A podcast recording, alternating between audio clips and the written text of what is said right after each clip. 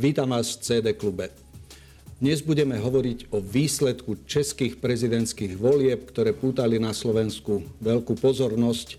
Nebudem mať hostia v štúdiu, ale na diálku online e, na Českej Vysočine je známy publicista a kňaz, zároveň vysokoškolský pedagóg na Karlovej univerzite Karol Lovaš.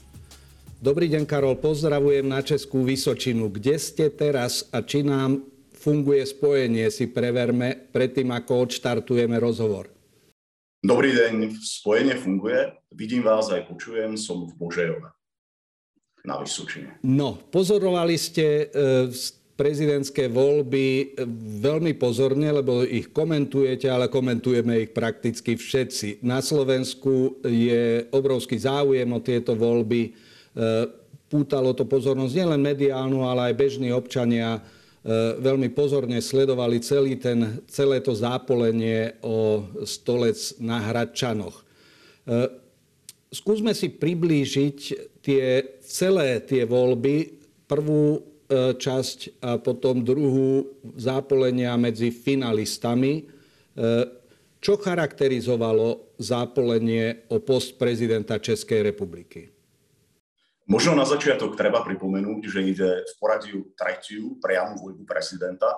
V tých dvoch predchádzajúcich zvíťazil Miloš Zeman, ešte stále súčasný prezident. E, keď sa pýtate na to, ako vyzerala tá aktuálna kampaň, teda, ktorá bola aktuálna pred tými e, parlamentnými voľbami, z ktorých e, vyšiel ako víťaz Petr Pavel, tak tú kampaň sprevádzala, mohli by sme to asi vyjadriť e, jedným slovom e, neslušnosť. E, neslušnosť zo strany jedného kandidáta, tak si to aspoň vyhodnotili ľudia, voliči.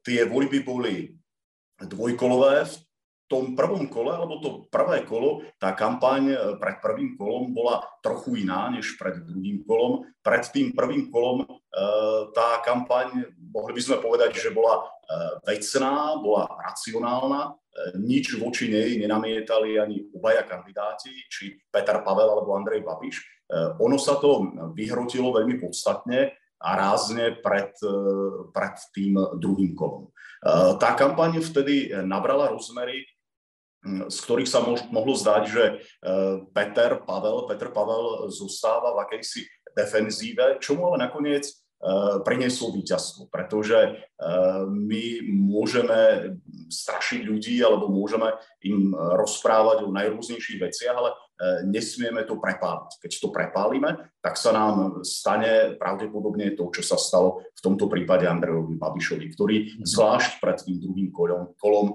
veľmi prepadol. No a čo boli najväčšie prekvapenia pre e, týchto volieb. Začneme najväčšie prekvapenia pre vás, pre českú mediálnu, expertnú scénu a prípadne pre stávkové kancelárie. Ja si myslím, že pre všetkých zúčastnených, tak ako ste ich pomenovali, tak e, to prekvapenie bolo asi e, v počtoch získaných hlasov voličov zo strany víťaza Petra Pavla. Ten porazil Andreja Babiša o viac než milión hlasov čo sa tu teraz ešte, ešte nikdy nestalo. A to prekvapilo, eh, prekvapilo asi. Ehm, ďalšie prekvapenie týchto volieb je, že eh, tak ďaleko sa dostali dvaja bývalí eh, komunisti, Petr Pavel a Andrej Babiš. Ukazuje to na dôležitú skutočnosť, s ktorou je treba si počítať pri každých ďalších voľbách, že voličovi nevadí, že voličovi neprekáža Eh, komunistická minulosť eh, prípadných kandidátov. Eh, oveľa dôležitejšie a podstatnejšie pre nich zostáva to, ako sa chovali v tom období 33 rokov života v demokracii. Aj o tom boli tieto, tieto prezidentské voľby, pretože tá východzia pozícia pred druhým kolom v prípade Petra Pavla aj Andreja Babiša bola veľmi podobná. Obaja boli bývalí členovia strany, ale voliči si vyhodnotili, že e, tá kampaň a vôbec kandidát Peter Pavel, e, ktorý e, v období demokracie, tých 33 rokov od novembra 1989, sa im javil ako príťažlivejší a najmä slušnejší kandidát. Mm-hmm. V čom urobil podľa vás Andrej Babiš najväčšie chyby? Ide o skúseného politika, bývalého premiéra e, Českej republiky a predsedu najsilnejšej strany. Tie najväčšie chyby, či už v, prvej, v prvom kole, ale aj v tom druhom, podľa vás boli aké? Ono to asi naznačil eh, veľmi presne prezident Miloš Zeman, ktorý povedal, že eh, Andrej Babiš poňal tieto voľby ako akési referendum o sebe, o svojej budúcnosti. A ľudia mu jasne dali najavo, aká tá jeho budúcnosť je, akú si ju želajú. Že si neprajú Andreja Babiša na, na Pražskom hrade. Ehm, takže toto je asi, asi tá základná chyba, že Andrej Babiš okrem tej kampane, ktorá bola veľmi vyhrotená, ktorá bola veľmi emocionálna, ktorá bola založená na strachu, tak vlastne tie voľby prezentoval ako akési referendum, referendum o sebe. A tam ten ťah jeho, že nevyvolám vojnu alebo nevtiahnem Českú republiku do vojny, som diplomat a nie vojak toto z môjho pohľadu mu muselo veľmi vážne poškodiť, že to do tejto strany celé posunul, lebo to už e, ako keby podcenil celkovo inteligenciu ľudí v krajine po všetkých tých vysvetľovaniach, čo aj Petr Pavel sa mu snažil hovoriť. E, prečo si myslíte, že šiel až takto na túto hranu? E, strach je nástrojom v každej predvolebnej kampani, viac alebo menej. Eh, dôležité je, aby to ten, kto s ním pracuje, v úvodzovkách neprepískol, aby to neprepálil. To je to, čo sa podarilo Andrejovi Babišovi prepáliť to s tým mhm. strachom. A vlastne on vystrašil nielen voličov, voličov mestských, lebo ono sa tak hovorilo, že Petra Pavla volí prevažne Praha a tie veľké mesta a Andrej Babiš má obrazne povedané pod palcom vidiek. A ono, to druhé kolo ukázalo, že to nie je pravda. Že Andrej Babiš dokonalým spôsobom vydesil nielen veľké mestá, ale vydesil aj, aj české dediny. A tí ľudia e, to dali jednoznačne vo voľbách najav. E, keď sa pozrieme na tie výsledky po prvom kole, tak oni boli veľmi tesné. A vlastne ten, ten nárast hlasov pre pre Petra Pavla, ktorému sa podarilo osloviť eh, nielen ľudí z veľkých miest, ale i, i z českého vidieka, eh, bol enormný. Ako som spomínal, bolo to viac eh, než plus viac než milión hlasov na, na úkor Andreja Babiša. Takže hm, zaregistroval som, že i sám Andrej Babiš v jednom z rozhovorov, v jednom z vyjadrení sám priznal, že tá marketingová kampaň jeho nebola dobrá, nebola v poriadku a uh, ako jednu z vecí uviedol práve to, čo ste zmienili. Mm-hmm. Tie billboardy, na ktorých sa prezentoval ako v úvodzovkách mierotvorca voči Petrovi Pavlovi. Ako podľa vás zareagovali, alebo ako, čo ste zachytili, ako zareagovali dvaja predchádzajúci prezidenti? Lebo Česká republika mala Václava Havla, Václava Klausa, Miloša Zemana, no a teraz nastúpi e, prezident Petr Pavel. E, komentovali, prípadne vstupovali do volebného zápolenia prezid, bývalý prezident e, Klaus a súčasný prezident Miloš Zeman? V tomto bol prezident Klaus asi opatrnejší. Explicitne sa zvlášť pred prvým kolom nevyjadroval, koho bude voliť ale dalo sa čítať medzi riadkami, že to určite nebude e, Petr Pavel alebo Danuše Nerudová. Ehm, pred tým druhým kolom sa explicitne vyjadril, že bude voliť kandidáta, z toho jeho vyjadrenia bolo jasné, že tým kandidátom je Andrej Babiš. On to naznačil, keď povedal, že sa snaží e, touto svojou voľbou vyvážiť e, to, že proti Babišovi sú všetci. Ehm, Miloš Zeman ten podporil oficiálne Andreja Babiša, v týchto voľbách e, môžeme povedať, že komplexne aj pred prvým, aj pred druhým kolom volieb. A to bol práve jeden, podľa mňa, z dôvodov prehry Andreja Babiša. E, ten v úvodzovkách politický bosk smrti od e, prezidenta Miloša Zemana. Mm-hmm. Prezidenta Miloša Zemana volilo v roku 2018 zvíťazil v tom druhom kole s veľkým počtom hlasov. Bolo to viac než 2 milióny hlasov voličov ale my, my si musíme uvedomiť, že to už nie sú tie hlasy, ktoré patria uh, prezidentovi Zemanovi, pretože aj on sa medzi tým zmenil.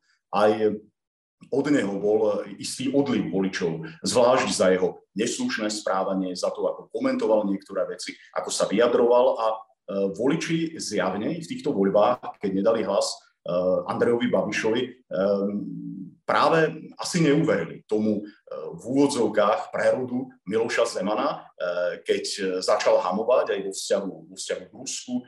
Potom tie jeho vyjadrenia na adresu Ruska boli, boli veľmi, veľmi veľmi objektívne vzhľadom na, na situáciu, aká bola a veľmi nekorešpondovali s tými dovtedajšími e, Zemanovými vyjadreniami. Aj keď on to sám obhajoval a hovoril o tom, že sa vždy snažil e, pre Českú republiku to najlepšie, zachovať obchodné vzťahy s Ruskom, ale že e, prezident Putin v istej chvíli prekročil tú červenú hranicu, kedy aj to jeho správanie sa muselo zmeniť. Ale zjavne ten Miloš Zeman, ktorý sa stal iným Milošom Zemanom, nezapôsobil na tých voličov, ktorí by mali voliť, voliť Andreja Babiša. A potom si ešte myslím, že jeden moment, ktorý mu nepomohol a ktorý tých nerozhodnutých voličov nejakým spôsobom nepresvedčil, tak to bolo krátko pred druhým kolom volieb, eh, kedy Andrej Babiš zverejnil fotografiu s americkým prezidentom Donaldom Trumpom pri svojej návšteve v Bielom dome. Eh, pre mnohých ľudí to bol jasný signál, že Andrej Babiš by bol mm, v úvodzovkách akýmsi antisystémovým prezidentom, tak to sa i on do istej miery predstavoval, keď hovoril, že bude šlapať po krku vláde E, Isté ľudia privítajú konštruktívneho prezidenta, ale e, to, čo od novej hlavy očakávajú, a to dali jasne najavo tým, že zvolili Petra Pavla, je, aby prezident nebol akýmsi kazítkom vo vzťahu k vláde, ale aby bol e, konštruktívnym partnerom. Do akej miery mu poškodilo to vyjadrenie, že by neposlal na obranu Polska, ak by bolo napadnuté Ruskom? Lebo toto v, celo, v celej Európe, v, celej, v celom transatlantickom priestore zarezonovalo, lebo toto je ako keby hrubé porušenie základného princípu solidarity, keď je člen Severoatlantickej aliancie. Kto si? Ehm, ja si myslím, že v predvolebných kampaniách eh, nielen v Českej republike vidíme eh, alebo môžeme počuť oveľa silnejšie slova ako tie, ktoré povedal Andrej Babiš. Eh, on hovorí, že boli vytrhnuté z kontextu. Následne sa stretol v Českej republike český a poľský prezident a ten poľský prezident povedal, že tá otázka v tej, v tej prezidentskej debate nebola veľmi šťastná. Ja si myslím, že si to vysvetlili, že to je skôr taká záležitosť, ktorá rezonovala v médiách a oni využívali naozaj mm-hmm. v tom boji proti, proti Andrejovi Babišovi. A v tomto prípade si naozaj Andrej Babiš, eh, ako sa povie, nadbehol. Boli počas volieb témy, ktoré na Slovensku sú stále živé, tieto hodnotové kultúrne, vzťah k náboženstvu a podobne. Bolo toto súčasťou predvolebného boja, respektíve či Petr Pavel a e, Andrej Babiš sa nejak zásadne vyhraňovali alebo líšili v týchto kultúrno-etických témach? Áno, e, hovorilo sa o nich, ale bolo to podstatne okrajovo v porovnaní e, s tými hlavnými témami. Bohužiaľ, tou hlavnou témou týchto volieb bol boj e, zo strany, zo strany Petra Pavla a jeho podporovateľov boj proti Babišovi, ktorý nesmie za žiadnu cenu zvíťaziť a zo strany e, Andreja Babiša to bol boj proti súčasnej vláde.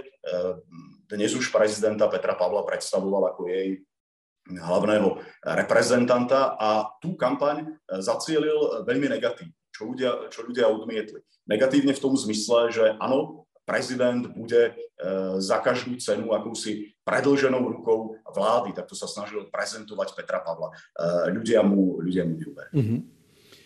Čo si myslíte, že sa udeje teraz e, s Andrejom Babišom, respektíve či naznačil nejakú svoju politickú budúcnosť, či sa sústredí plne na nadchádzajúce parlamentné voľby, ktoré o dva roky by mali byť, predsa to jeho hnutie áno je stále najsilnejším hráčom na politickej scéne. Váš odhad, prípadne z toho, čo zaznelo po voľbách od neho alebo z jeho okolia, čo sa dá predpokladať? Andrej Babiš sa aktuálne e, stiahol. E, hovorí o tom, že o jeho osude rozhodne snem hnutie áno na začiatku februára. On, ja si ale myslím, že z tej politiky neodíde a bude sa snažiť zúročiť tých viac než 2 milióny 400 tisíc hlasov, ktoré dostal. On bezprostredne po voľbách oslovil voličov, aby tieto hlasy dali hnutiu áno práve v parlamentných voľbách, ktoré ste spomínali, že budú o dva roky v roku 2025. Takže Andrej Babiš bude pracovať s týmto, s týmto voličským potenciálom. To, čo stojí ako veľká voľba pred hnutím áno, je, je otázka, ako bude vyzerať, ako toto hnutie bude vyzerať. Či sa pridá na stranu a bude v úvodzovkách vykrádať, vykrádať Tomia Okamuru, alebo nebude antisystémovou stranou a bude klasickou eh, demokratickou eh, stranou. Eh, v tomto zmysle sa neliší ani v tých hodnotách, ani v tej kampani Petr, pa, Petr Pavel a, a Andrej Babiš.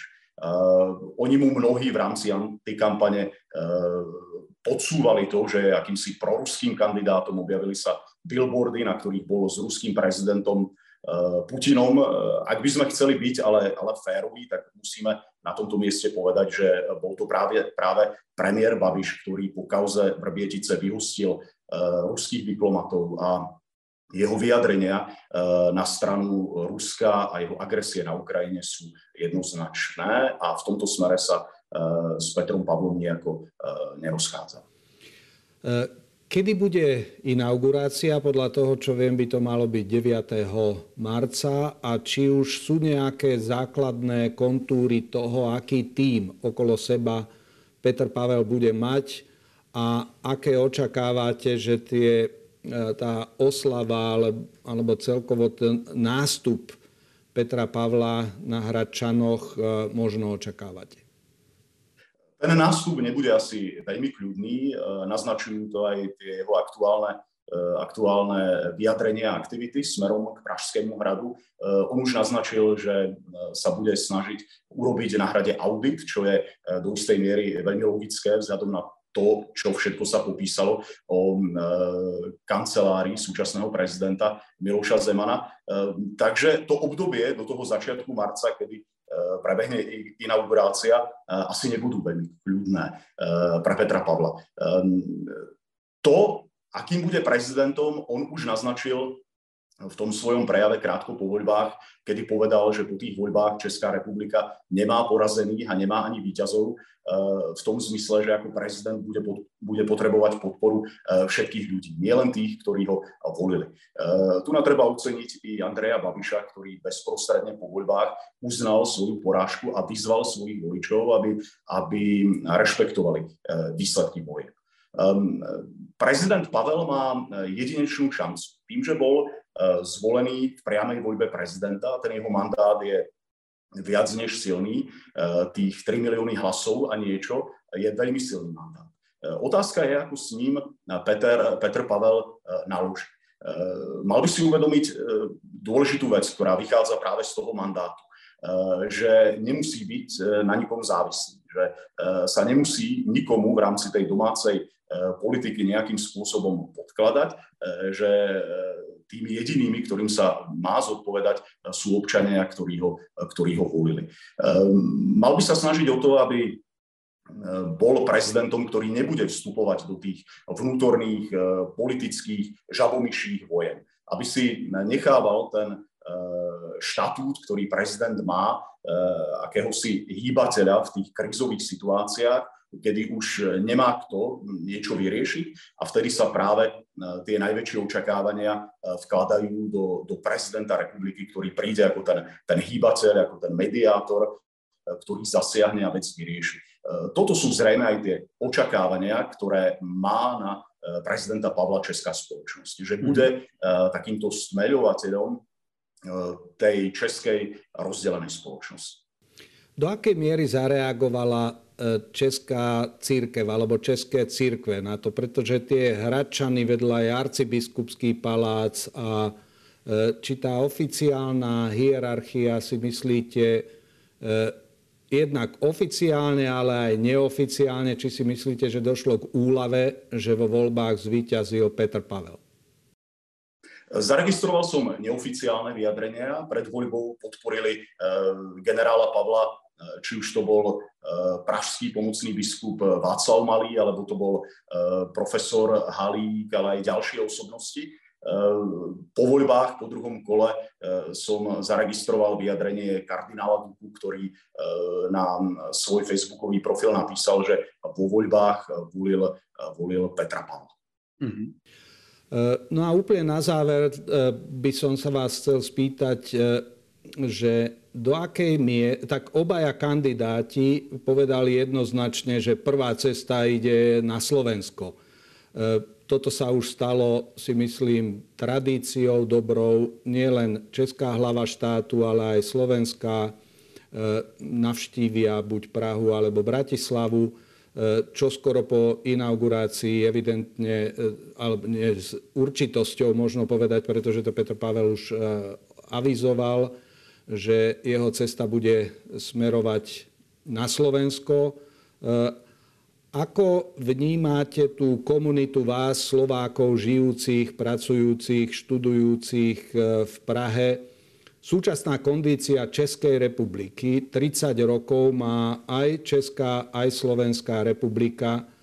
Eh, v akej kondícii je demokracia alebo spokojnosť v spoločnosti v Českej republike a do akej miery voľba Petra Pavla môže prispieť k odstraňovaniu tých polarít, ktoré v súčasnosti v zásade panujú takmer vo všetkých krajinách. Tá polarizácia sprevádzala i tú kampaň, celú kampaň, zvlášť pred tým druhým kolom. A ono to vyjadril veľmi explicitne neúspešný kandidát, eh, senátor Pavel Fischer, Eh, keď nabádal ľudí, aby sa prestali nálepkovať za iný názor. To je dnes, dnes veľmi veľká móda. A to je to, čo liberálnej demokracii ubližuje zo všetkého najviac. Že nie sme schopní uniesť a strpieť iný názor. Eh, zvlášť pokiaľ je povedaný slušne a vecne. Eh, opäť ako by sa aj v liberálnej demokracii stal normou jeden názor, najlepšie je ten náš. A to je pre ňu samotnú veľmi nebezpečné. Eh, pretože tí ľudia vnímajú tieto veci veľmi, eh, veľmi citlivo. Eh, je dôležité, aby i pre médiá neboli témy, ktoré nie sú vhodné, aby pre ne neboli nevhodní autory, nevhodné témy, aby sme nemali opäť nevhodnú literatúru, pretože toto všetko rozdeľuje tú spoločnosť, prispieva k tomu rozdeľovaniu a v úvodzovkách vháňame tých ľudí do, do, do toho, eh, do toho v úvodzovkách košiara alternatívy, eh, pretože neexistuje téma, o ktorej nemôžeme hovoriť, o ktorej nemôžeme hovoriť slušne. A tu na bohužiaľ nie je rozdiel medzi tými, ktorí volia toho alebo iného, pretože tí voliči eh, sa naozaj správajú často na oboch stranách veľmi radikálne. A to bolo vidieť aj pri týchto voľbách, či už to boli voliči Petra Pavla alebo voliči Andreja Babiša, tak tí sa dokázali dostať do takých emočných výchyliek, že to nebolo v poriadku. Na to práve reagoval i e, senátor Pavel Fischer, že nemusíme sa hnevať za každú cenu na, na človeka, ktorý má iný názor. E, u nás automaticky nastúpi, keď nesúhlasíme, miesto toho, aby sme vecne vyargumentovali to, s čím nesúhlasíme, tak začneme ad personam napadať toho, kto to hovorí. Um, vy ste spomínali tú prvú cestu na Slovensko. Uh, v tomto zmysle prezidentka Zuzana Čaputová uh, predbehla novozvoleného českého prezidenta, keď sa bezprostredne po vyhlásení výsledkov volie objavila vo volebnej centrále Petra Pavla. Ja som k tomu napísal taký status na, na, na Facebooku, kde som to komentoval asi tým spôsobom, že to nie je asi veľmi šťastné. Je to určite krásne gesto, ale zároveň môže byť veľmi nebezpečné vzhľadom na nasledovníkov Zuzany Čaputovej, na tých, ktorí prídu po nej. A môže tam byť úplne iný prezident. A v tom prípade by sa nám nemuselo páčiť, keby ten prezident oslavoval volebné víťazstvo e, trebárs v centrále Fidesu alebo vo volebnej centrále Madame Lepenovej. Asi by sme sa na to e, nedívali veľmi dobre. Ale už tu máme tento precedens. Ja rozumiem tomu, čo sa stalo, ako to pani prezidentka myslela, ale e, neočakával som, od tých slušných ľudí, ktorí na tej sociálnej sieti boli, e, ktorými začali nadávať, ktorí začali útočiť ad personám na osobu a nie na to, čo bolo napísané. Mm-hmm. Takže e, toto vnímam ako, ako veľkú výzvu pre nás všetkých. aby sme boli ochotní a schopní strpieť aj iný názor. Opakujem zvlášť, pokiaľ je vecný, pokiaľ je konštruktívny, aby sme um, nerozdávali nálepky, pretože demokracia je demokraciou práve, pretože je schopná uh, strpieť a uniesť aj iný názor a hlavne, že nemá len jedno jediné riešenie. No, v tejto súvislosti e, vám ja len ponúknem alternatívny môj názor, e, čo sa týka tejto poslednej témy, pretože som bol poradcom prvého slovenského prezidenta a s protokolom a medzinárodnými vzťahmi, čo si mám dočinenia. Myslím si, že toto bolo netradičné a prekvapujúce gesto, ale v zásade prezidentka s ním e, chcela ukázať tú nadštandardnosť vzťahov, ktorú my máme. Chcela ukázať nadštandardnosť jej hodnotenia toho, že človek z profilu Petra Pavla zvíťazil, s ktorým si vie predstaviť veľmi úzkú spoluprácu. Ale jedna, e, dve technické poznámky. Jedna, známy protokolista u prezidenta Havla, Láďa Špaček, tento tiež e, bol dotazovaný a odpovedal na to, že tu sa nestala nejaká e, chyba zásadná, protokolárna a ja som overoval v prezidentskej kancelárii, že či bola česká strana notifikovaná štandardným spôsobom, že slovenská hlava štátu ide na súkromnú návštevu tohoto typu a k tomu došlo. Čiže z tohoto hľadiska si myslím, že e, nedošlo k nejakej hrúbke. Naopak si myslím, že tá e, cesta prezidentky skôr vyvolala sympatie a poukázala na nadštandardnosť vzťahov, ktoré naše republiky majú. A v tomto prípade vám chcem len povedať, že keď bolo tu, bola oslava 30. výročia v Slovenskom národnom divadle, ktorú organizovala vláda na čele s e, Eduardom Hegerom, tak Petr Fiala vystúpil na pódiu a bez papiera hovorila, mal zo všetkých najväčší potlesk, väčší ako slovenský najvyšší ústavný e, predstavitelia. Takže z tohoto hľadiska si myslím, že toto si nepotrebujeme či už sypať popol na hlavu, alebo byť e, kritický voči hlave štátu. Ale opäť, toto je vec, ako hovoríte, že si váš pohľad, ja som vám povedal v tomto prípade skôr pohľad človeka, ktorý sa medzinárodnými vzťahmi zaoberá. Paralelu s Fidesom a lebo s centrálom Marie Le Pen, to sa mi zdá, že to by sme potiahli o kus ďalej, ako by bolo treba. To ukážu tie ďalšie prezidentské voľby. Obaja si spomíname na prezidenta Václava Havla.